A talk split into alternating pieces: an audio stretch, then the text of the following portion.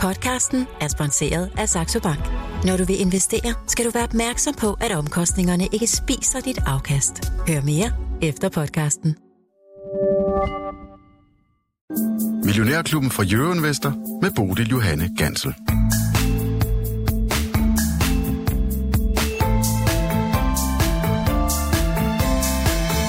Velkommen til en sprit ny uge i Finans, en uge, hvor vi lægger ud med at se mod vest, nærmere betegnet mod den gigantiske amerikanske statsgæld. Vi undersøger, hvilke muligheder og hvilke faresignaler, der ligger lige præcis i den, og det skal du hjælpe os øh, med. Simon Christiansen, godmorgen og velkommen til dig. Ja, godmorgen, tak. Du er investeringsstrateg i Nordea. Simon, øh, inden vi hopper ned i, i den boldgade, øh, vi står lige sådan er nærmest på bagkanten af en, en regnskabssæson, der har været temmelig hæftig. Hvordan ser en hverdag egentlig ud for dig, når du sidder derovre og skal tage imod alle de tal, der vælter ind? Den er, den er ret hektisk. Mm. Uh, man prøver at finde de virksomheder, man synes, man sådan kan holde øje med for at give et præg om, hvordan det kan de være sådan en proxy eller en rettesnor for resten af markedet. Uh, så hvis vi kigger ind i den her uge for eksempel, så vil det være at holde øje med nogle af forbrugervirksomhederne især for at få en idé om, hvordan går det blandt de private forbrugere, som jo udgør en stor del af, af økonomien. Coca-Cola blandt andet kommer Coca-Cola regnskab i løbet ja, af, af den her uge. Så øh, altså, når du har læst det hele igennem, Simon, sådan fra ende til anden? Nej, nej, overhovedet ikke. Og det er sådan generelt øh, et problem i min hverdag, synes jeg, at man når aldrig at læse alle de ting, man gerne vil, for der er simpelthen ikke nok timer til det. Så man prøver at, ligesom at vælge ned i det, man synes, der kan være vigtigst at have, have den største øh, påvirkning for, for, hvilken investeringsstrategi man skal lægge fremadrettet. Så stadigvæk nogle spændende regnskaber, vi skal kigge på i løbet af den her uge, men ellers er ugens vigtigste begivenhed vel inflationstallene fra USA. De lander i øh, morgen aften. Øh, hvad tænker du, der kommer til at ske der, Simon? Ja, det er virkelig, det er virkelig et godt spørgsmål. Altså, vi håber jo, at, at sådan inflation som hovedtal er på vej fortsat nedad, at vi har den her disinflation. Den her core-inflation, som er den inflation, man har tilbage, når man tager energi og fødevare ud af, den kan nok godt for, stadig fortsætte opad, men det, det er det store spørgsmål, om den fortsætter med det, og hvordan de her tal kommer til at overraske i forhold til, hvad analytikerne og hvad økonomerne ligesom har penslet ind. Uh, fordi som vi så i sidste uge, så er det det, der er det store nøglepunkt, ligesom det var i 2022. Hvad skal centralbankerne gøre på baggrund af den her inflation? Så det bliver enormt, enormt vigtigt i den her uge. Ja, vi så også stigende amerikanske renter i sidste uge. Det var måske noget af det, der var med til at trække aktiemarkedet en lille smule ned. Lars Svendsen, godmorgen, ja, godmorgen. også til dig. Lad os uh, kigge ud på markedet og se, hvad ja, der sker derude. Men det, ja, der sker ikke, ikke tosset meget. Altså, vi er jo, det er jo sådan nærmest en, en nul nuldag med sådan nogle små vibrationer øh, i, i, heroppe i Norden indtil videre. Og, og Asien havde en lidt øh, halvsur dag, mærkværdigvis, øh, vil jeg sige. Men, øh, men altså, øh, det er sådan lidt... Øh, at der sker ikke så meget, og så er der øvrigt også jo mange, der holder ferie, eller i hvert fald ikke så mange med toget, så der er I hvert fald i Danmark, ja. til, til sted. Men, øh, men hvad hedder det, det er jo lidt morsomt, at de højere uddannelser, de er lige begyndt 1. februar, og så holder de Går der halvanden uge, så holder de ferie. Det er da ufatteligt. Ej, de Nå. holder vel ikke ferie? Jo, jo. Ah, min, min, mine drenge holder i hvert fald ikke ferie. Ja, det, Lars Svendsen på universitetet. Nogen, der, ja, jeg tror ikke, man gør ja. på universitetet. Nej. Nej, jeg tror ikke, man gør. Det er folkeskolen, jo, tror jeg. universitetet skulle gøre det. Det har jeg hørt fra ja. hestens egen mul. Men øh, jeg ved det jo ikke. Jeg sidder der ikke mere. Men, øh, men, øh, men øh, der er altså lidt øh, ferie, og de er på skitur og alt det der alle sammen. Øh, det, er, det, det giver sig en pro, promilles penge øh, i dag, ser det ud til, og øh, her til at begynde med. Og så må vi jo se, hvad det næste er, vi skal øh, bekymre os for. Der kommer ikke rigtig nogen store regnskaber i dag, så øhm, der er lidt øh, fred på, på, på den side af, af sagen, og så bliver det jo nok lidt USA, hvor, hvor der sker lidt underlige ting derovre. Jeg synes jo, det er mærkeligt, at, øh, at øh, Nasdaq er kravlet så meget opad på regnskaberne, som jeg forstår det ikke var specielt gode, og i særdeleshed Tesla, han er jo gået fra, fra 110 til, til 200, og koster, hvad står der, jeg føler med, at jeg har 197. Jeg har morderlig lyst til at uh, short-sell den. Gør det, Svendsen. Gør det. Du har, du har været der før, men det ja, lykkedes ikke så godt. sådan en, der tager simpelthen den fløjeste U nu. Mm. Øh, UK herude inde. Jamen altså, Svendsen, mm. jeg kan kun sige, uh, put your money where your mouth is. Jeg skal det. Ja, ja men øh, det er jo sådan, der er vist praktiske vanskeligheder. Jeg skal have sådan et certifikat og sådan noget. Jeg, jeg er jo ikke sådan, jeg, jeg jo ikke rigtigt sådan. Det er sådan et certifikat, og hvem har så det? Ah, det, det finder du nok ud af, hvis du vil. Men øh, jo, jeg har så meget lyst til det, fordi det er jo helt ud i den blå luft, mm. øh, hvad der foregår i den der foretagende, og, øh, og ja, det, øh, ja, det, det, det, det går øh, på en eller anden måde galt, tror jeg. Det er min Det har du, øh, øh, sagt, øh, det. længe, ja, det har jeg sagt længe, og det og var det jo er- halvandet år for tidligt, så, Ja, men så kan det da være, det kommer nu. ja hvem, hvem ved? Ja, Øh, men Simon, jeg har ligesom besluttet mig til, og så siger vi, hvad, de, de må de slås med hinanden om. Det er ikke min kamp. Øh, Simon men- men, Christiansen, øh, lad os lige prøve at smide den over til Ja, dig, med fordi dig? øh, Lav har jo altså talt om ganske længe, at øh, Nasdaq øh, kommer til at køre sådan i en øh, ja, nedadgående. Der, kom, der kommer endnu et, en nedtur i Nasdaq, og så kommer vi til at køre, køre sidelæns i ganske lang tid. Han har talt om øh, niveauet omkring 10.000 lavsvendsen. Du må rette mig, hvis Ja, jeg, det- ja, men hvis det jeg tager den fejl. den, Øhm, blå, hvad ja. tænker du om den? Den, den hopper jeg ikke helt på, tror jeg. Øhm, der er, altså renterne, renterne er markedet nu, centralbankerne er markedet nu for første gang i virkelig, virkelig lang tid. Så synes de at være på samme side med en eller anden terminalrente omkring øh, øh, 5,1 eller noget på den stil. Den stil. Øhm, så det er styringsrenten i USA. Hvis først den begynder at falde på et eller andet tidspunkt, hvis vi får tal, der overrasker, så tror jeg, det kommer til at sætte sig i nogle af de her, øh, i nogle af de her øh, lidt mere øh, tech-tunge indeks, og, og der er jo Nasdaq en af dem. Og det kunne også være i forbindelse med, at når økonomien begynder at bunde ud og begynder at gå op igen, altså vi ser noget fornyet økonomisk aktivitet. Nogle af de ting, man typisk går ud og investerer i, det er jo også produktionsfremmende ting, så det kunne være IT, altså software, hardware og den slags ting. Det tror jeg vil være med til at, at trække indekset lidt opad. Så jeg vil, jeg vil passe på med at, øh, at shorte det indeks i hvert fald. Mm.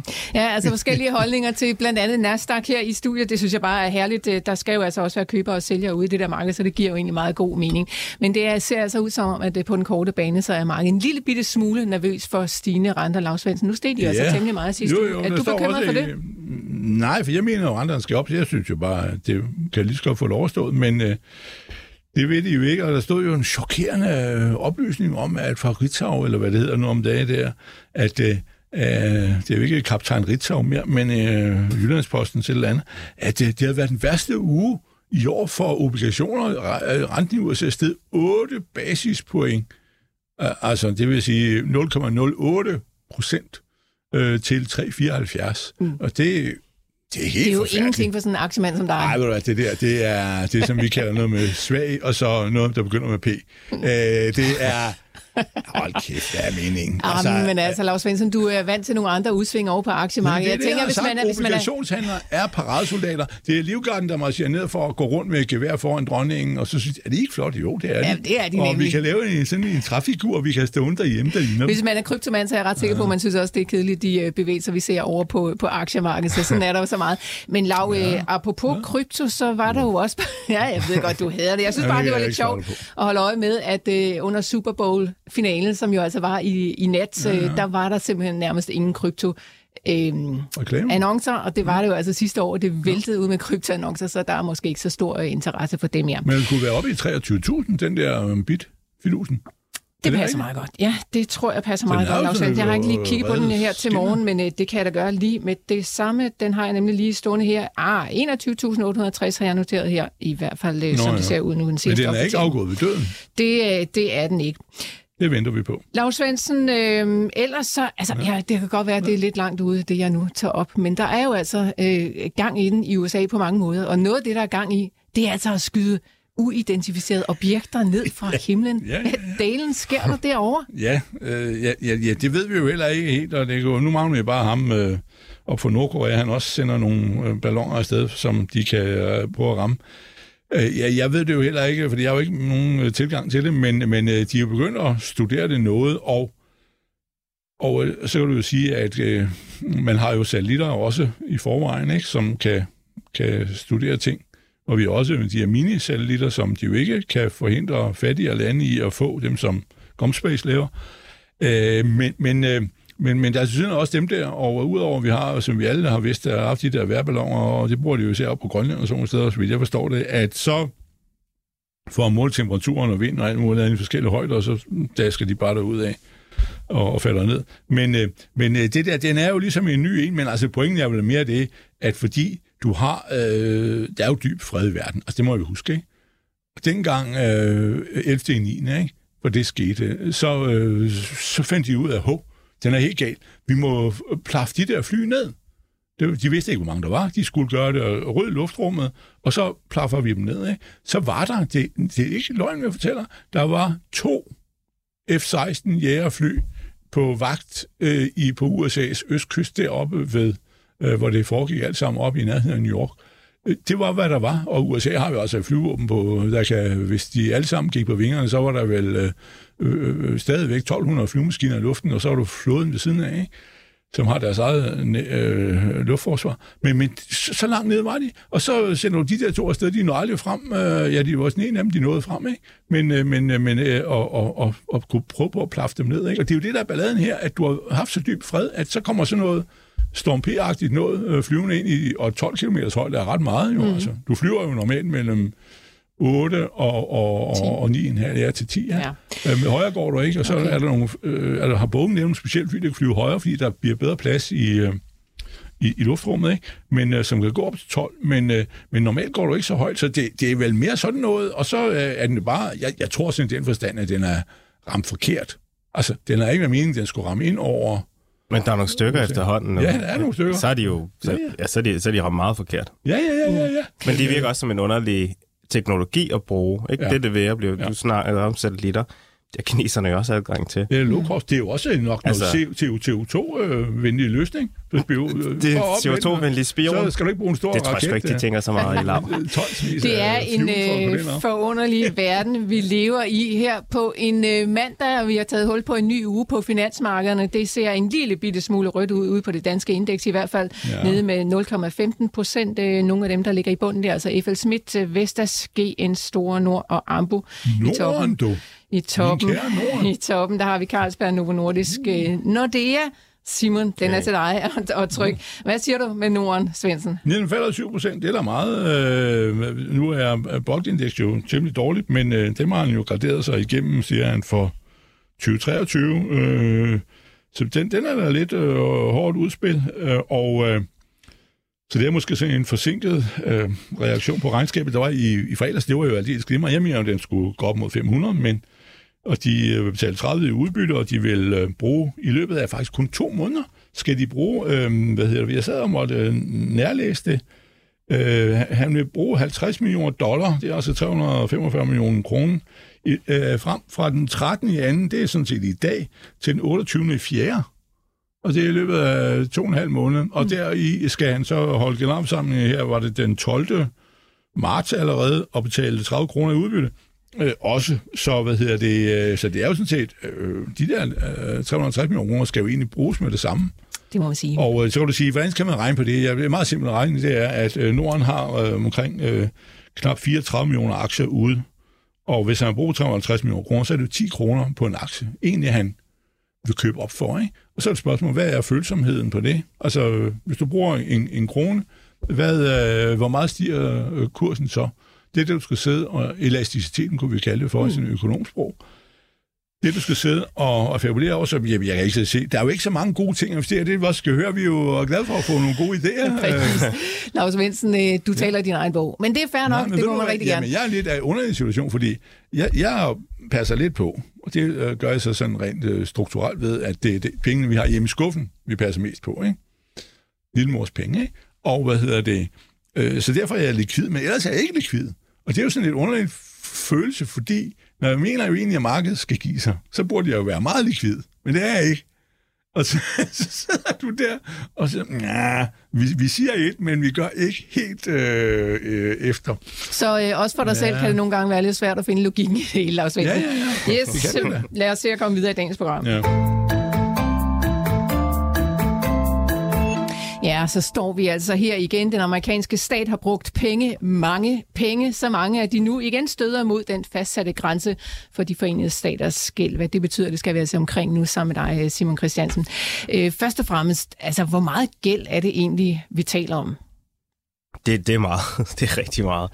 Det er 31,4 billioner US dollars, som der er det her gældsloft, som de nu har Altså brugt. 31.400 milliarder. Ja. Ja, bare for lige at skære det ud i bare Ja, ja, ja. Det er ikke, det, er, det er ikke tit, vi bruger billioner til at beskrive noget, men det er, det er mange penge, ikke? Øh, det, det er rigtig mange penge, og det er sådan et...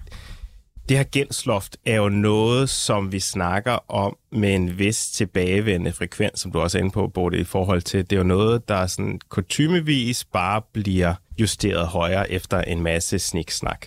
Og markedet har det med at fokusere på det, og gør det, vil også komme til det den her gang.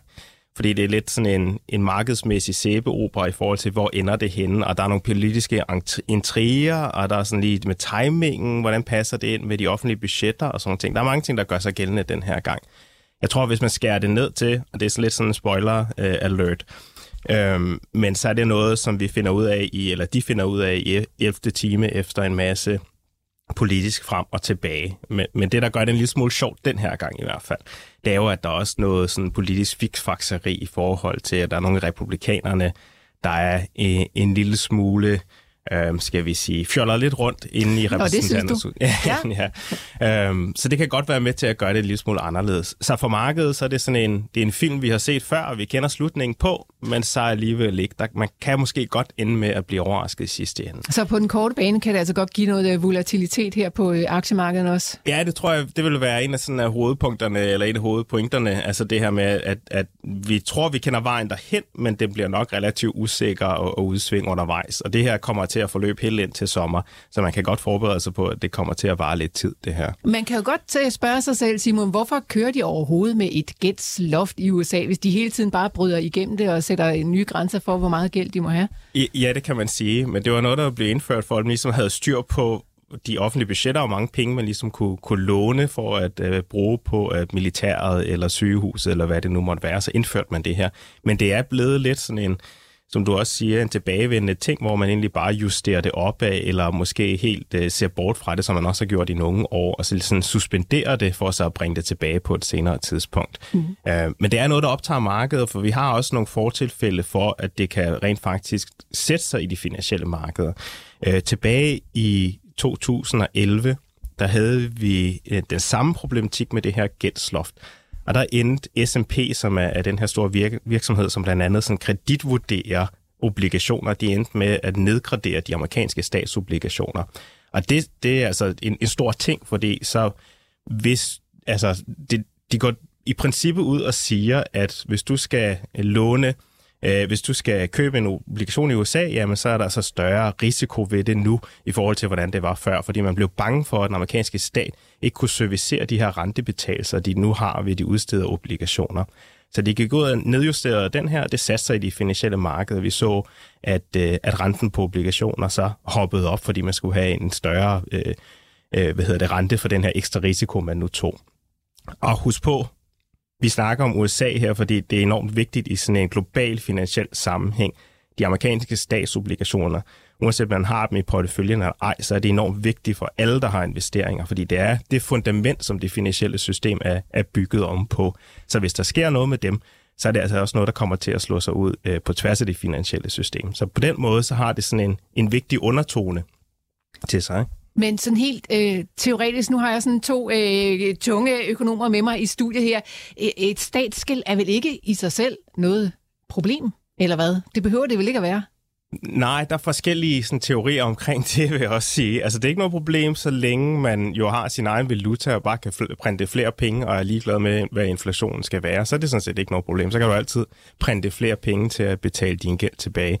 Men det kan blive et problem, hvis øh, dem, der skal ud og købe obligationerne, begynder at vurdere, at du ikke kan betale det tilbage, ikke? Så, så kan det begynde at sætte sig i den pris, som du kan sælge din, eller du kan op, optage ny gæld til. Og så mm. begynder det lige pludselig at have nogle sådan ramifikationer, som kan være ret seriøse. Men nu siger du, at S&P øh, de nedgraderede øh, amerikanske øh, økonomi her så sidste gang, men altså er vi stadigvæk der også? Er, det, er, altså, er vi der, hvor det er et seriøst problem, hvis at, at de ikke ligesom rammer det niveau, de skal?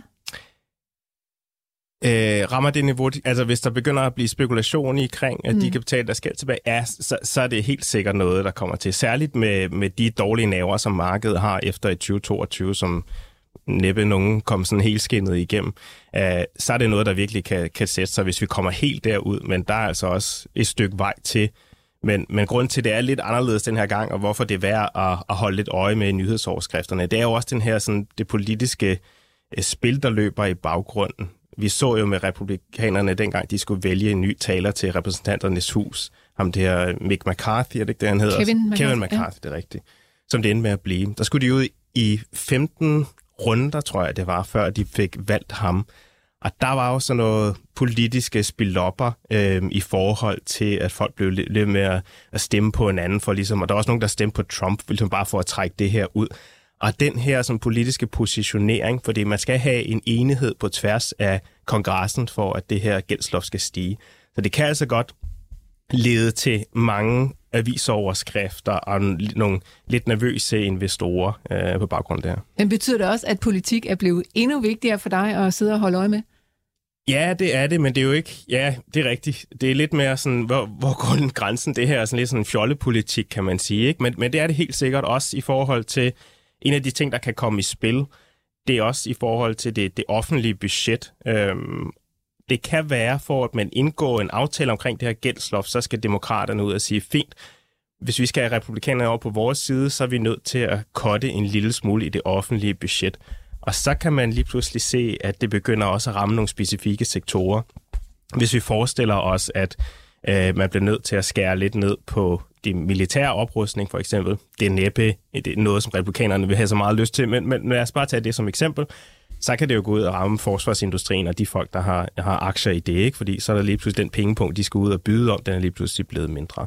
Øh, det kan også have betydning for inflationen, fordi hvis det offentlige budget også falder, så er der måske mindre forbrug, og det kan være i teorien godt for inflationen også. Så er det godt for aktiemarkedet generelt, Simon? Altså, vi vil gerne have, at inflationen kommer ned, men det er selvfølgelig ikke så godt, hvis at pengekassen bliver slået, smækket helt i. Nej, nej, det er helst, helst ikke den her vej igennem. Så vil vi nok hellere have, at det kommer ned på, på en naturlig måde fra andet steds fra. Jeg tror, at det, det, det markedet håber på, det er at undgå så meget usikkerhed og nervøsitet som muligt. Og det bedste i det tilfælde, det ville være, at man fandt en løsning relativt hurtigt. Øh, men som det plejer at foregå, de her ting, jamen så plejer det at være, hvor man kører tæt på, på skrænten, og så i 11. time, så finder politikerne ud af det, og så får man en eller anden aftale lige inden øh, juni måned, hvor den her deadline er. Og så ånder alle lettet op og siger, hvorfor var vi bekymrede fra starten af. Men, men vejen derhen kan altså godt blive lidt bumpet. Mm. Lars Svendsen, ja. statsgæld som ja. fænomen, er det et uh, problem? Det ved jeg ikke. Øhm, det, det er det jo, hvis det er noget, der er blevet for stort. Ikke? Og øhm, det er jo også et problem, at staterne er for store, og at skattetrykket er for stort, øh, i hvert fald i nogle lande.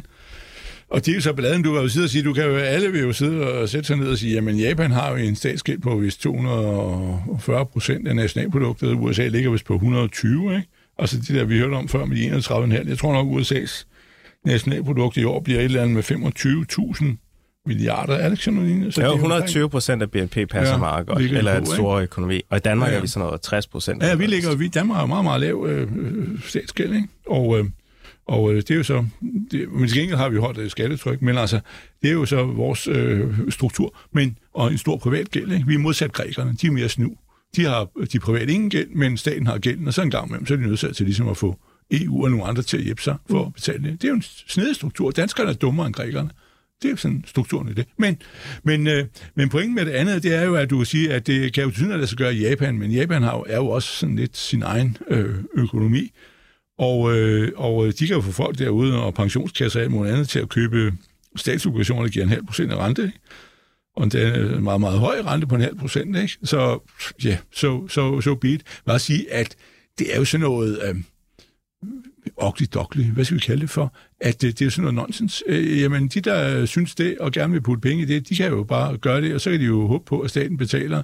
Alle vi andre putter vores penge i noget, der kan give noget, øh, et afkast, og øh, derfor vil jeg da også sige, og det er noget, jeg har kæftet op om længe, at det må være bedre, hvis du tager et sted som Danmark, siger, jeg er, vil investere i Danmark, jeg er ikke dansker, jeg kommer et eller andet sted, og så kan du sige, så vil det også gælde for en dansker indirekte, men også en japansk pensionskasse, så er det nok bedre at købe en realobligation end en statsobligation, fordi balladen er, at hvis det her øh, går galt en dag, vil det jo nok gøre, og det handler så om politik og samfundets indre struktur, om det kan opretholdes, ikke?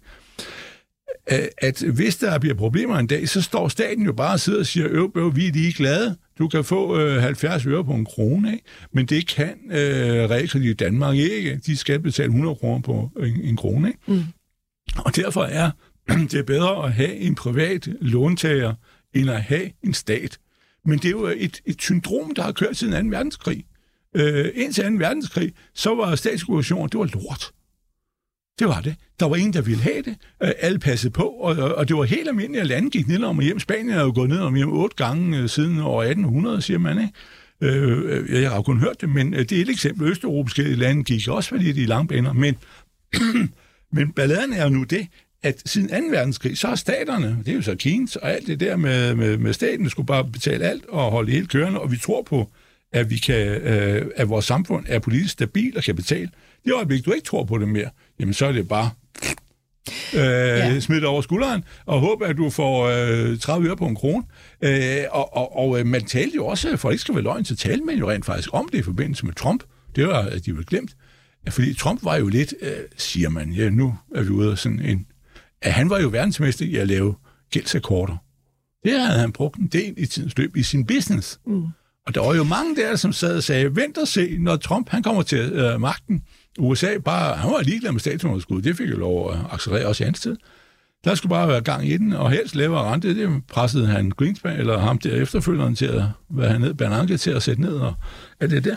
At, øh, at så hvad hedder det fuld fart frem, at så bliver, øh, ender det jo med, at den amerikanske stat også en dag må lave en akkord. Men lige nu, altså der ser det altså ud som, at øh, ja. de øh, kommer til fornuft. Det er i hvert fald, hvad vi forventer. Ja, ja, Simon, det, det kan godt være, at vi skal, skal helt over til sommeren, og der kan komme volatilitet, volatilitet undervejs, men øh, ikke desto mindre, så selvfølgelig kommer de til at hæve det gældsloft. Det er de jo sådan set nødt til. Men Simon, lad os bare lige lege med den øh, risiko, som der jo ligger i det. Altså sådan worst case scenario. Hvad, hvad kunne det være for USA? Altså hvis amerikanerne lige pludselig siger, at vi kan simpelthen ikke servicere vores gæld mere, hvad betyder det så?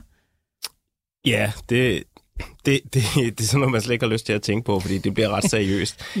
Hvis de kommer derud, hvor de har brugt alle deres fornødne reserver, og, og staten har jo noget, de kan trække på i, øh, i, hvad hedder det, øhm, i centralbanken. Altså der har de jo en, en konto, de ligesom kan, kan trække på, og den balance løber også ud på et eller andet tidspunkt. Så der er noget tid at gå af, men, men hvis vi kommer over i sådan noget september, oktober, november, og der ikke er sket noget, og man ikke fra politisk side er villig til sådan at veto en, en beslutning igennem, så, øhm, så vil det lede til altså Øh, Ragnarok er for hårdt et ord, men det vil, det vil helt sikkert sætte sig på tværs af alle aktivklasser, fordi obligationer er så vigtigt som sådan en, en byggeklods til prisfastsætningen af, om det, om, uanset om det er aktier eller øh, hvad hedder det, alternativer, altså bygninger eller hvad det måtte være. Så, så det er enormt vigtigt. Det er en af, en af fundamenterne i det finansielle system.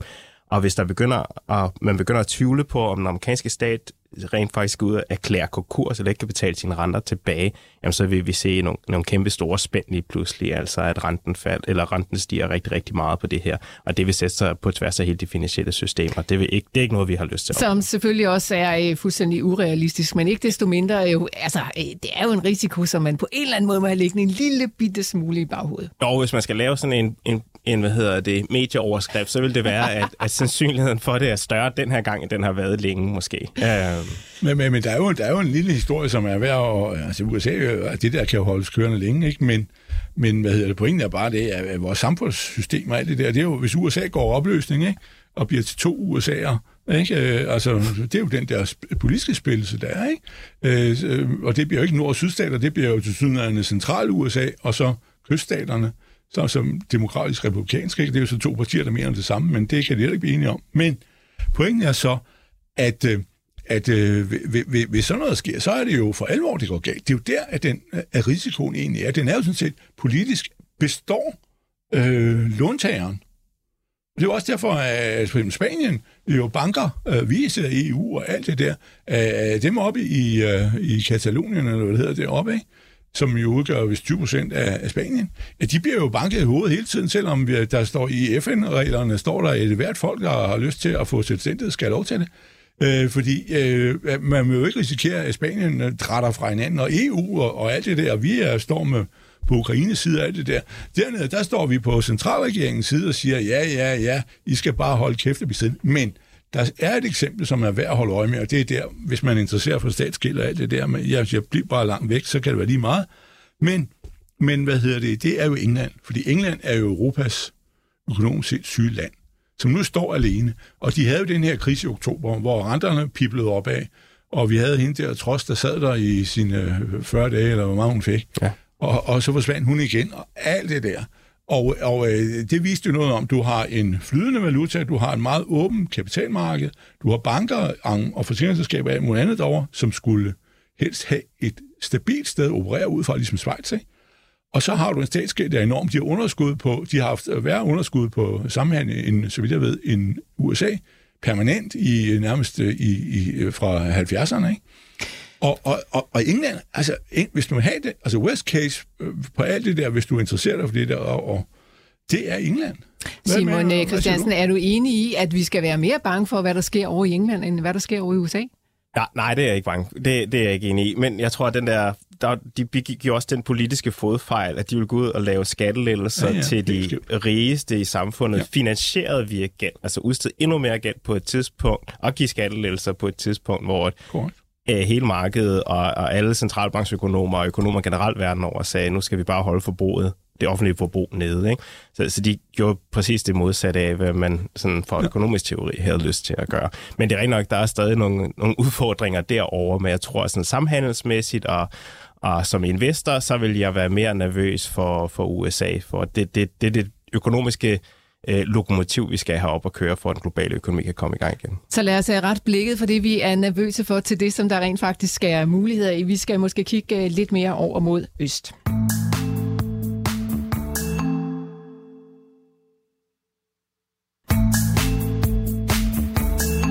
Og mod øh, Kina, for Simon, øh, jeg ved, at I selvfølgelig også holder øje med, hvad der sker over i Kina. Og nu har vi altså fået lukket Kina op, sådan i hvert fald øh, mestendels.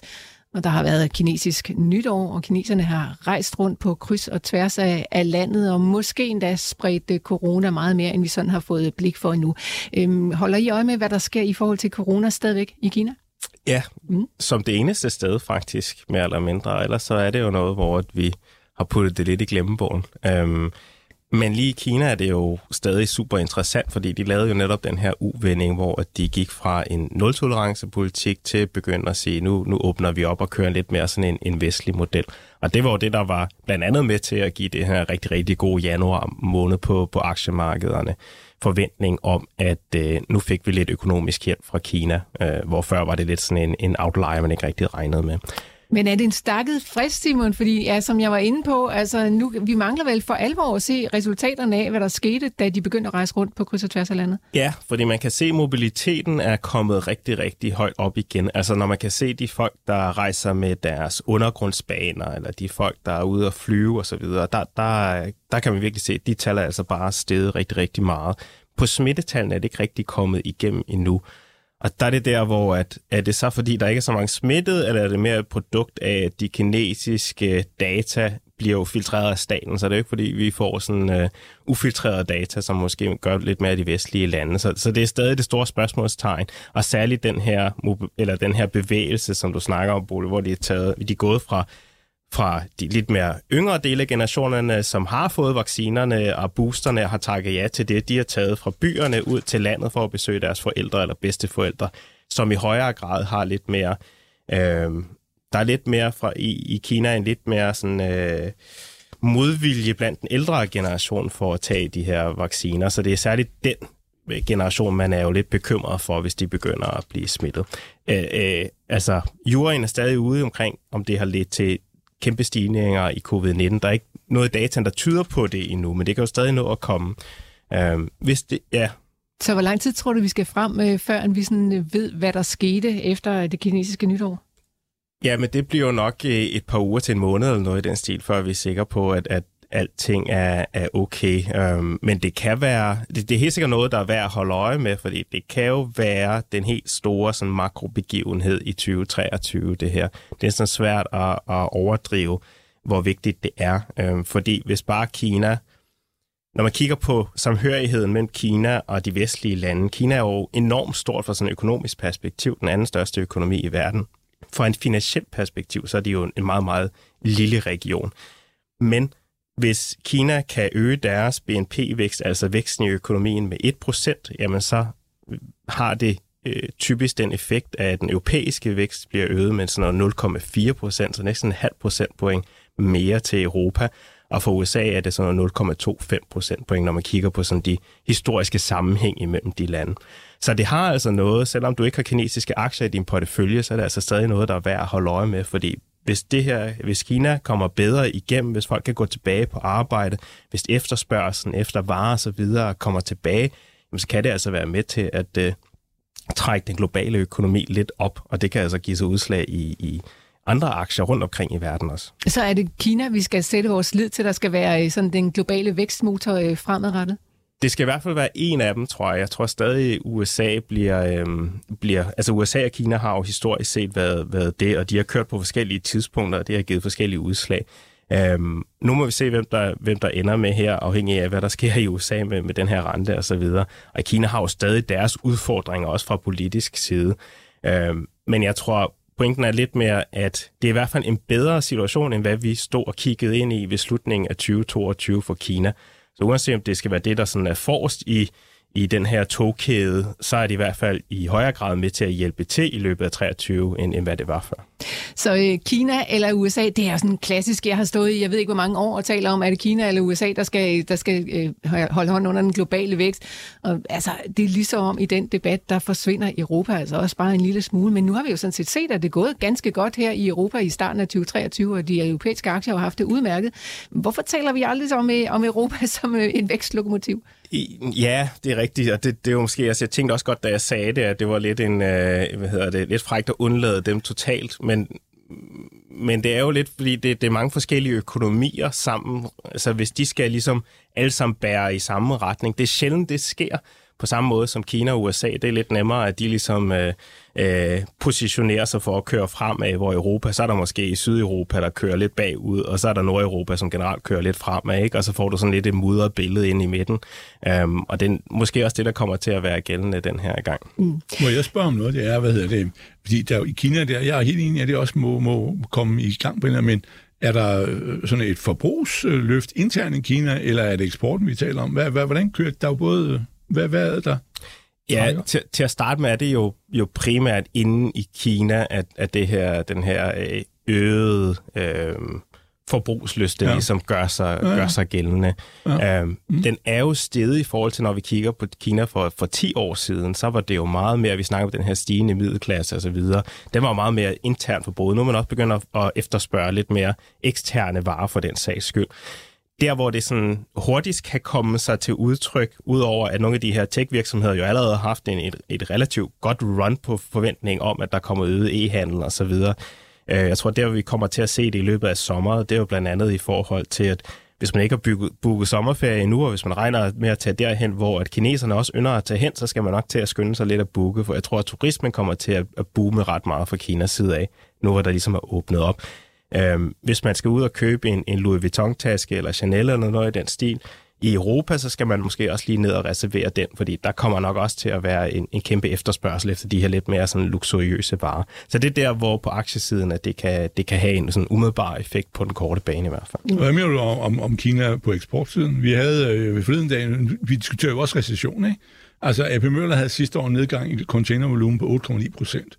De taler i år minus 2,5 til plus 0,5. Er det recession? Hvis man mener, at recession det er en slags stagnation, eller som går i minus, så vil jeg sige, ja, det er der. Altså, det er bare fordi, vi har alle de her serviceøkonomier, hvor vi klipper hinanden og betaler penge via det offentlige øh, og giver tilskud til med himmel og jord, at øh, vi ikke kan se det. Altså, hvor meget gang i, øh, er der i det? Øh, kan du, kan du se, at der kommer noget ud, eller det, der er jo altså noget opbremsning i systemet? Ja, ja, det er der helt sikkert. Øhm, meget af det har været på grund af den mængde, man ikke har kunne få. Ikke? Og der kan Kina måske hjælpe lidt til med, ja. at øh, de her flaskehalse, vi har set, fordi man ikke kunne gå på arbejde, fordi på trods af 100 smittede, så lukkede millionbyer ned. Altså, der, der er noget noget, der taler for, at nogle af de her flaskehalse begynder at blive lempet en lille smule, vi begynder at få øh, mikrochips og de andre ting, der nu bliver produceret lidt mere nemmere, øh, og dermed kan man få lidt mere gang i, i samhandlen igen. Men det kræver jo også en, en vestlig efterspørgsel, hvis vi det vi kigger på, og igen, det er jo så betinget af, hvad der sker med inflationen og renterne i, øh, i Europa og USA. Men, Men er du det er recessionsorienteret? Er det, er det noget, der bekymrer dig, eller hvad? Eller er du ja, ja det, det er det stadig. Det er det stadig, til trods for en januar, hvor vi ligesom har fået lidt større sandsynlighed for den her bløde landing, vi alle sammen håber ja. på. Altså et sted, hvor økonomien er i afmatning, men hvor vi undgår sådan en, en stor og strukturel øh, ledighed. Altså det, det, det tror jeg, vi, vi er på vej væk fra nu. Så, så der kan godt komme en teknisk reaktion eller, eller recession, jeg tror, at nogle steder er vi måske allerede i den. Her kigger jeg lidt på Europa. Um, så de næste to kvartaler måske, der, der, der er det det, vi kommer til at snakke om. Og det er jo også derfor, når vi kigger på markedet øh, og kigger på vores egen strategi for den sags skyld, så er det jo ikke, fordi vi står med sådan hænderne over hovedet og siger, nu er det alting bare godt igen, fordi mm. det er lidt sådan en, et glasset halvt fyldt, glasset halvt tomt. På den ene side, så er det halvt fyldt, fordi vi har fået de her nyheder om Europa med gaslagerne, og vi har fået den her kinesiske uvending. Det er de gode ting, men der er også en, en halvt tom øh, synsvinkel, der hedder, at vi har i USA i løbet af de seneste år til halvanden øget renten med 4%. Altså en pengepolitiske rente med 400 basispoint. Det kommer til at have en eller anden effekt på økonomien. Og der er ikke nogen hverken i det her studie eller ude på markedet, så ved præcis, hvad det kommer til at være. Der kommer til at være et eller andet efterslæb, og det er det, vi sådan alle sammen står nu og kigger på. Kommer det til at øh, sætte sig i en lang og vedvarende recession?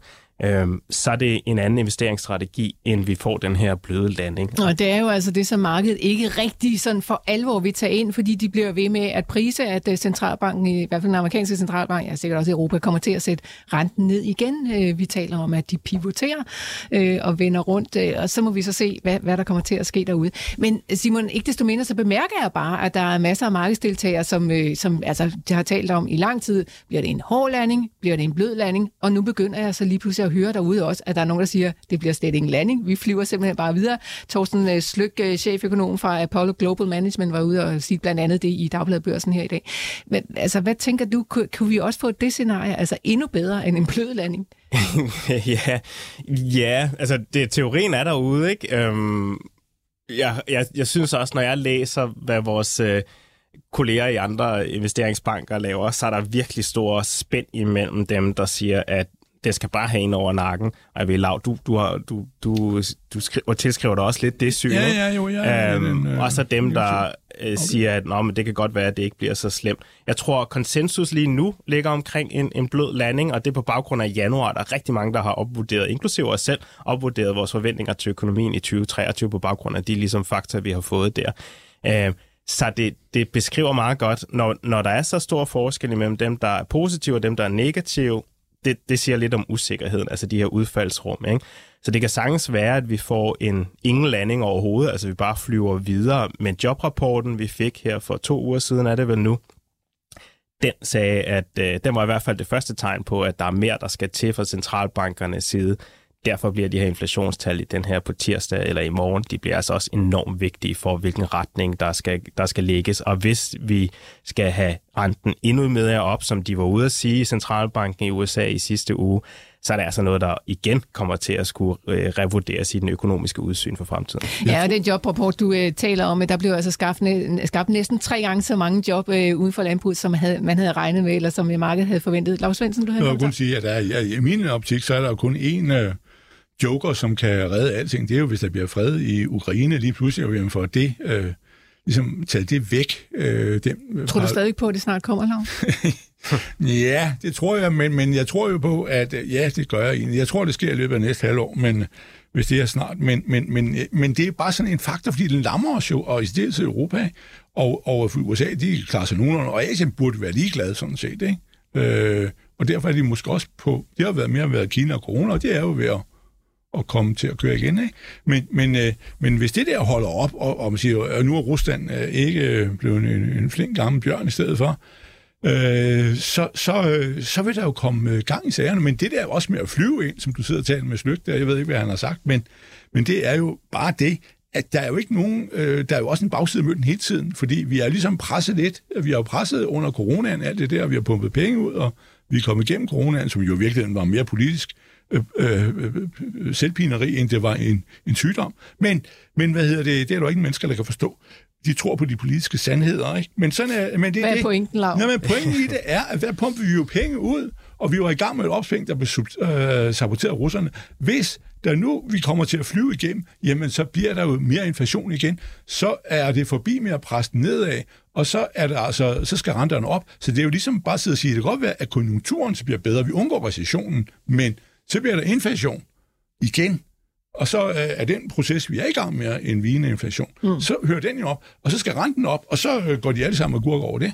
Så der er også lige, det, det, er jo ikke, det er jo ikke en, en gratis fest. Simon, øh, noget af det, som Lav han har været inde på et par gange her også i, i udsendelsen, det er jo altså hele den her grønne omstilling, som øh, er stærkt inflationær. Øh, hvordan har du det sådan på lidt længere sigt, og hvis vi sådan lader være med at kigge ned i de der ja, aktuelle problemer, som vi står med lige her og nu, sådan på den lange bane, er det så øh, høj inflation, vi skal vende os til? Øhm, om det er høj inflation, vi skal vende os til? Nej, det, det tror jeg ikke. Det kommer også på, hvad den lange bane er. Ikke? Altså, jeg tror, at centralbankerne, hvis vi snakker inflation, vil have held med at gradvist få den nedad. Men de er jo godt bevidste om det trade-off, der ligger i. Du kan enten få den rigtig hurtigt ned, men det, det sker med, at du, du kommer til at hugge halsen over på økonomien, eller det kan tage lidt tid, øhm, og økonomien vil have det bedre, men så skal du også bare acceptere en inflation, som, som sådan gradvist kommer ned, og den kommer til at ligge over target på de her 2% i rigtig, rigtig lang tid. Jeg tror nok, de skal nå derhen. Øhm, det, det er der rigtig meget, der taler for, og det kan vi også se i dataet, at, at der er rigtig meget, der taler for, at inflationen nok skal komme derned. Men det bliver ikke en tilbagevending til sådan, som det var før coronakrisen med nulrenter og inflation, som ligger nede omkring 1% eller noget i den stil. Det bliver et lidt mere øh, normaliseret sådan rente- og inflationsmarked tilbage til de sådan, gamle dage, hvis man kan sige det sådan, mm. som mange af os ikke har levet i. Ja, og der vil jeg kun også sige, at det punkt er, alt den her diskussion, vi lige har nu, og som rumler faktisk i EU jo, med statsstøtte til grønne industrier, øh, altså hvor EU nu føler sig tvunget til at gøre noget for at være med over for USA, at det er jo et eksempel på, at der skal investeres sindssygt mange penge i grøn omstilling, og der er så USA med på at sige, nu må vi gøre noget, og det gør de med statskassen som hjælp. Øh, men, men pointen er, at nu vil EU også være med der, og det gør jo bare, at enten øh, får man inflation ved, at øh, der skal bruges enorme ressourcer, og stiger priserne på en vindmølle eller andet, eller også betaler staten det. Men fakta af det hele er bare, at det er et spørgsmål, du betaler med den ene højre hånd eller venstre hånd. Mm. Konsensus for inflationstallene, der lander i morgen øh, i USA i morgen aften, det er altså 6,2 øh, procent. Øh, det er altså lidt ned fra sidst, hvor vi lå på 6,5. Øh, Core-inflationen også øh, ja, lidt ned, forventet vist 5,4 eller noget i den, den mm. retning. Så ja, det, det bliver spændende at se i morgen. Simon, øh, vi står jo her i, øh, altså med masser af problemer, med masser af udfordringer. Det er meget svært at sådan kunne kigge klart igennem de finansielle markeder lige for tiden. Hvad skal man investere i? Ja, ja, hvad skal man investere i? Altså, jeg, hvis vi kigger, jeg ved godt, vi, de kære lyttere er jo mere interesseret i aktier end obligationer, og Lav har jo en eller anden, tydeligvis en eller anden eksem over for obligationer, ja, som jeg ikke var kendt til. Men obligationsmarkedet har altså nogle ret interessante muligheder. Så hvis man er villig til at dyppe tæerne en lille smule, så ligger der altså nogle øh, ret interessante handler at have, særligt i sådan noget emergent market gæld, altså hvor det er stater over i, øh, i særligt i, i, hvad hedder det, i Østen, men også nogle i, i Sydamerika og så videre, som udsteder statsgæld. Og der er jo større risiko forbundet med dem. De, de leverer en rigtig, rigtig høj rente og et rigtig stort spænd i forhold til stater, altså statsobligationer i lidt mere etablerede markeder. Hvad kan man få i rente sådan et sted? 5, 6, 7 procent? Ja, noget i den stil, ikke? Og så får du typisk så de her spænd kører jo ud, når der er usikkerhed ude i verden, og så kører de ned på bagsiden af det. Altså renten begynder at falde på den anden side, og kursen stiger. Øhm, og det er også den ting, vi, vi tror, der kommer til at ske. Så det er et af de bets, vi ligesom har på øh, i øjeblikket. Jeg må godt lige slutte af, for det er jo ja. interessant, hvis nogen hører det. Er det så øh, i, i dollarlån, eller er det i deres egne valuta, så du også har valutarisiko på den? Er det, er det ren dollar, eller hvad er det for noget? Ja, det, vi kan gøre begge dele. Det her ja. vil, mit, mit råd vil være at tage det i dollar. Ja, ja altså, altså så man dollar. ikke har en valuta. Ja, så du ikke har den her valuta. I, i ja, ja, ja, det er rigtigt. Men hvis vi bliver i aktiemarkedet, fordi nu er det bare, jeg er ked af det, men nej, det er bare nej, det, det, vi elsker nok. her i det her program. Så, så er der nogle sådan sektorer, du vil uh, turde kaste over, hvis du skal blive i, i aktiemarkedet? Jeg tror, at den her bølge, vi har set i januar, har kørt jo ret meget i forhold til nogle af de sektorer, som var tabere i 2022. De har været vinder i 2023 indtil videre, blandt andet tech, som vi også har snakket om i dag. Jeg kunne godt være tilbøjelig til at tro, at der kommer en eller anden form for øh, øh, hvad skal man sige, en tilbagevenden til nervøsiteten, og særligt på baggrund af de her data, vi har fået indtil videre, hvis det fortsætter. Så det, vi ligger med i øjeblikket med, med overvægt, det er faktisk inden for medicinalaktier, øh, hvor vi stadig ser et ret fornuftigt øh, præmisse i dem i forhold til, at de jo, de er jo lidt defensive, øh, fordi for, for nogle medicinalaktier, så er der noget, man, man altid køber, de der receptpligtige ting osv., men der er også en lille smule vækstelement inde i det, så det er ikke sådan helt over i, i de meget defensive, som forsyning og stabil forbrug, som man typisk også betaler som defensive aktiesektorer. Mm. Så, så det er der, vi har lidt, øh, lidt, lidt fidus til i øjeblikket. Men okay. det kræver, at, at markedet sætter sig en lille smule fra nuværende niveau, og den her øh, tech-appetit ikke fortsætter. Må vi lige i forlængelse også den der for, vi, hvad så med Medico, altså sådan nogle som Koloplast, og sådan nogle, der ikke laver sådan noget, du spiser som pille, men alt sådan noget i den samme gruppe, for de har jo også været frygtelig mishandlet. Ja, ja, ja. Hvad, hvad med det? Er det også med på pluslisten? Ligger de teknisk set i medicinal? Hører du måneder der? Du, der, er du, der har du puttet dem ind? Eller nej, nej, det spørger jeg dig om. Nej, det gør de nok nej, nej, så vidt jeg ved. Men, så, så, det vil ikke være... Det vil den, ikke er ikke, være, den er ikke kommet ind endnu. Fordi der er jo også en hel masse der. Vi har jo Ambo, og jeg ved ikke hvem, øh, svenskerne, og jeg ved ikke hvad. Ja, det, det er jo, de har været behandlet meget, meget Hold øje med der. Nå, ved I hvad, vi løber ind i sidste fem minutter af udsendelsen, og der er kommet et par spørgsmål. Lav, altså, øh, jeg må sige, vores lytter er meget optaget af, af udbytterne for tiden, og der er Nå, mange ja. spørgsmål om, hvornår og hvordan og hvorledes, og hvad man, Ja. hvordan man skal gebære sig med det. Og der vil jeg bare lige slå et slag for, at øh, vi holder jo et aftenarrangement her i øh, senere på, øh, ja, det er altså, øh, ja, jeg kan ikke engang huske, hvad datoen er, 8. Claus Svendsen. marts, 8. marts, tror vi, det er. Ja, ja, der træder du op øh, med Per Ja. Hansen og Ole Søberg, hvor vi øh, taler om den helt store udbyttefest, så vi taler både om, hvad ja. udbytter er, og hvordan man skal håndtere, men vi taler selvfølgelig også om, hvad man så kan bruge de her udbytter til at investere i, hvis man er interesseret i det. Noget af det, som lytterne er optaget af, det er altså de udbytter, som øh, der kommer ud fra AP Møller, Mærsk øh, lidt senere på, ja, de kommer vist først lige en gang ind i marts, gør de ikke? Ja, 29. marts, Ja, tror jeg, det 29. sammen, så skulle det komme gå ind. 31. Så er det jo den sidste dag Ja. med udbyttet. Ja. Godt. Blandt andet Joachim, han skriver, mit spørgsmål går på udbytter og skat. Jeg har tre AP Møller Mærsk aktier, som ikke er steget, siden jeg købte dem. Jeg står til at få udbytte på 4 1000 kroner per aktie. Ja, det er så i hele, Ja, hele ja, ja. træskolængder. Ikke? Aktien falder derved fra 16.000 til 12.000, så har jeg tjent 12.000 kroner, som jeg kan købe en ekstra AP Møller Mærsk aktie for. Så ender jeg med fire styks AP Møller Mærsk plus en skatteregning. Hvis jeg i stedet for sælger inden udbytte og køber efter udbytte til 12.000 kroner, så ender jeg med det samme, men uden skatteregningen. Kan det passe? Lars Svendsen, er du med på den? Ja, ja, han, ja, ja, ja, ja. han vil gerne undgå at betale skat. Det ja, ja, man det vil vi jo alle sammen. Men, øh, men hvad hedder det? Jamen, pointen Kan er jo man den, at øh, du skal jo betale 27 procent øh, kuponskat på den der, og det vil så også blive den endelige skat, hvis ikke han har, hvis han kan holde sig under de der 60.000 kroner per person, øh, hvis han er gift, så skal lillemor med i regnskabet. Men, men hvad hedder det, så skal han jo, øh, så har han betalt de 27 procent. Men det er jo rigtigt, at han får jo en beskatning af udbyttet, og hvis han så sidder og siger, at jeg måske købt den på, på, på, på, på 12.000 kroner, så er vi oppe i 15, så kommer jeg til at betale skat af udbytte. Det var han så ligesom også, selvom han solgte den. Men, men hvad hedder det, så får han ligesom, kan han jo stå med at egentlig have kurstab på sin aktie, men en gevinst på sit udbytte. Og udbyttet bliver jo beskattet. Mm. Så i den forstand kan han jo komme til at stå i den situation. Hvis du gør det i dag, så vil du jo stå, hvis du køber 15.300 i dag, så vil du jo stå, så går aktien ned 11.000, og de der 4.300 kroner går af, jamen så har du et kurstab, som du først får fradrag for, når du sælger den. Men du har et udbytte, som du tager skat af. Så ja, men der er... Altså, Men hvis han nu sælger nu, Ja, ja, han har ja, ikke ja. noget kurstab, fordi de ligger præcis der, hvor han har handlet Ja, ja, ja, ja, så har han 0. Så kan han jo Så han købe den 0, tilbage. og så kan han købe efter udbytte til 12.000 kroner, Ja. regner han med. Ja, og det er jo, ja, men de går lige der penge. Så det er, ja, det er rigtigt, at øh, så slipper han jo for at indbetale de, fordi han får en gevind, øh, skal betale skat af et udbytte, omvendt har han det tilsvarende tab på sin aktie, og den har han ikke fradrag for, før han sælger. Mm.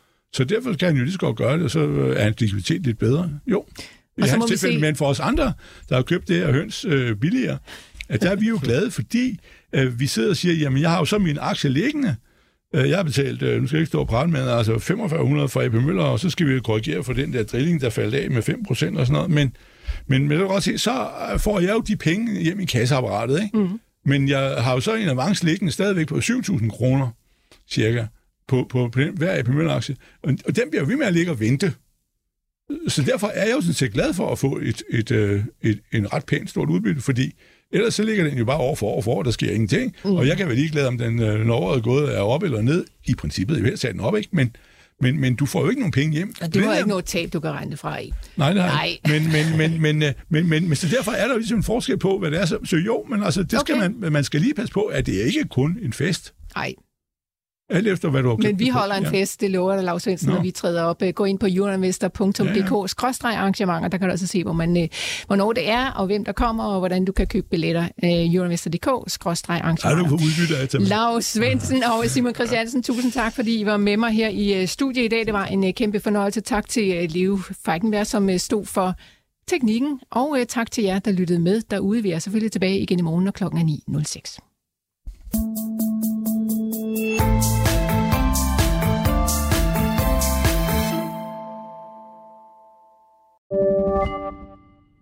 Podcasten er sponsoreret af Saxo Bank. På Saxo kan du få glæde af vores lave priser, hvor du blandt andet kan investere i dine danske og nordiske favoritaktier for kun 10 kroner i minimumskortage. På den måde kan du beholde mere af dit afkast til dig selv. Opret en gratis investeringskonto på saxobank.dk og kom godt i gang med at investere.